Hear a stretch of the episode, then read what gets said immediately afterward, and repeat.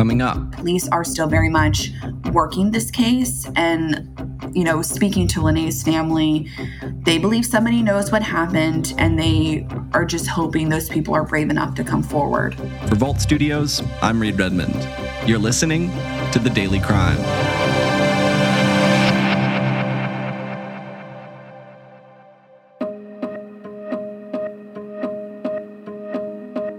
Years after a woman went missing from Anacortes, Washington, her family is trying to figure out what happened.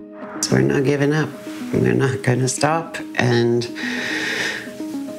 she deserves it. Laynee Westbrook's family has been fighting to find her since she disappeared, sifting through tips, leading search parties, and now hoping for answers. It's just waiting now, waiting for somebody to be brave enough to say something and um, hoping that they do.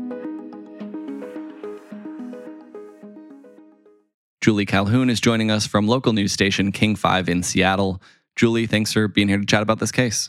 Hey, thanks for having me. Appreciate it. It's been two years since a 41 year old woman disappeared from Anacortes, Washington. Julie, start by telling us a little bit about Laynee Westbrook. Who is she? So, Laynee is a friend. She's an aunt. She's a sister. She's beloved by her family and her friends. I talked with her sister in law, Emily Pepper, who just said she had such a great laugh and she was so much fun. And one of her favorite memories of Laynee is when Laynee got to meet her niece for the first time in the hospital after she gave birth. Julie, walk us through the day Laynee disappeared. When and where was she last seen? Yeah, so it was September 10th, 2020. And according to her family, Laynee and her beloved dog, a rat terrier who's named Precious, they were last seen on security video at 7 11 p.m., leaving the San Juan Motel in Anacortes, which is where she had been living at the time. Her family tells us that she left with a man that she knew. And then just, you know, minutes later, Laynee was spotted at 7 30 p.m. at the Chevron gas station next to Swinomish Casino with the same man. Laynee and her dog Precious have not been seen since then. And her family says that she did not disappear on purpose. She's not on vacation. Her cell phone, her bank cards have not been used since that night, and that she just wouldn't do this to her family. Laynee's family also told us that you know, the man she was with took her to a campground where he had been staying.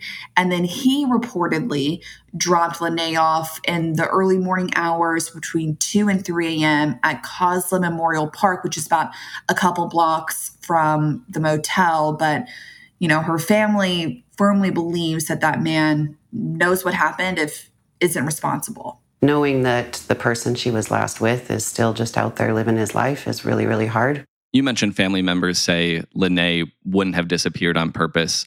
Talk about that a little bit more. What exactly did they tell you? Yeah, the, you know, she was close with her family and her friends, and she wouldn't just disappear. Like I said, she was an aunt and, you know, loved being an aunt, loved her friends. And this isn't something that she has really done or would typically do. Just leave. We absolutely believe she did not disappear on purpose. She's not off on some vacation. Uh, she has not used her cell phone or her bank card since the night she went missing. And she would never do this to her family.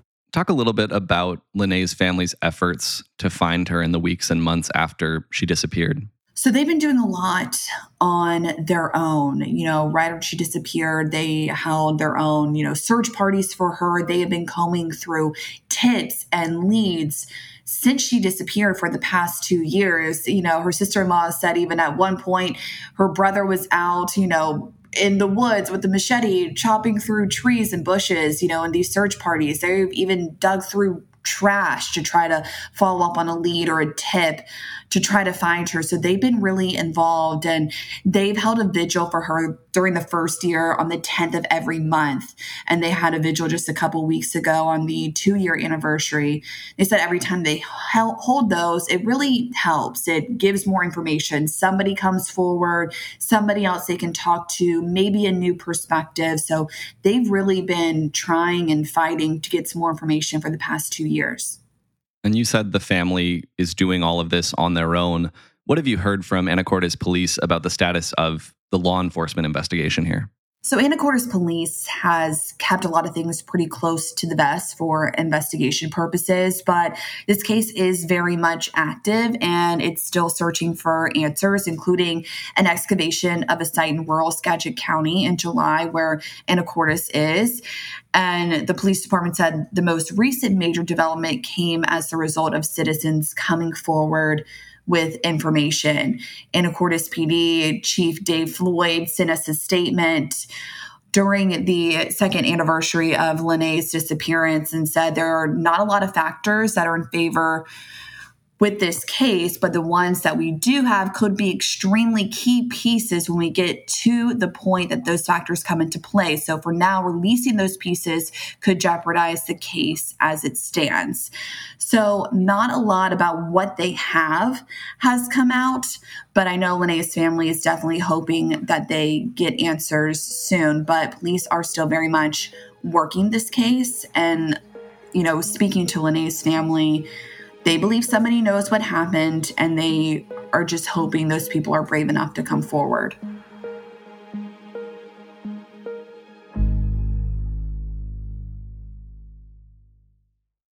You mentioned there was that excavation back in July. Do we know if investigators found anything of use to the investigation during that excavation? Unfortunately, we don't. That's all the information that we've been given, and Laynee's family doesn't have much information either.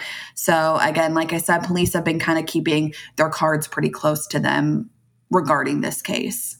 I know I'm asking a lot of questions that police haven't shared much information about, but I do want to go back to the person Laynee was last seen with. Do we know if police have been in contact with that person or if that person is cooperating with the investigation? So, according to family, they told me that they have questioned him and that he is a considered a person of interest. I've asked Anacortes PD that question. I'm waiting to hear back actually, um, because even just a couple days after the story aired, that man who she was last with was arrested for some outstanding misdemeanor warrants not related to Laynee's case. But Anacortes P- police said that he was arrested on those outstanding warrants while officers were in the process of serving a search warrant. So there's still a lot of questions there. I've reached back out to them to try to get more information, you know, about the search warrant itself, if it's in connection with Laynee's disappearance, and if they are naming this man as a person of interest. So we are still waiting to hear back on all of that. So still a lot of unanswered questions and this case is still very much developing. 2 years is a long time for a person to be missing. It's clear that Laynee is dearly missed. When you spoke to her family members, her sister in law shared a message with Laynee directly. What was her message for Laynee? Yeah, she said, you know, we're not giving up on you. And that's what they've been doing for the past two years. They're not giving up on Laynee. They're not giving up on finding her and finding what happened to her. We want Laynee to know that we love her. We're never going to give up on her. And that um, no matter what we have to do, we're going to get justice for her. Before I let you go, tell us a little bit about the reward that Laynee's family is offering in her case. So they're offering a $10,000 reward for information that can lead to her whereabouts. Um, and, you know, they're just, again, really hoping that somebody comes forward with answers because they believe somebody knows what what happened to her and they just it's been 2 years and you know someone needs to come forward try to give this family somewhat some closure. Julie Calhoun with King 5 in Seattle. Thanks for sharing this story. Thank you. And thank you, as always, for listening to this episode of The Daily Crime. We'll be right back here tomorrow. Until then, for Volt Studios, I'm Reid Redmond.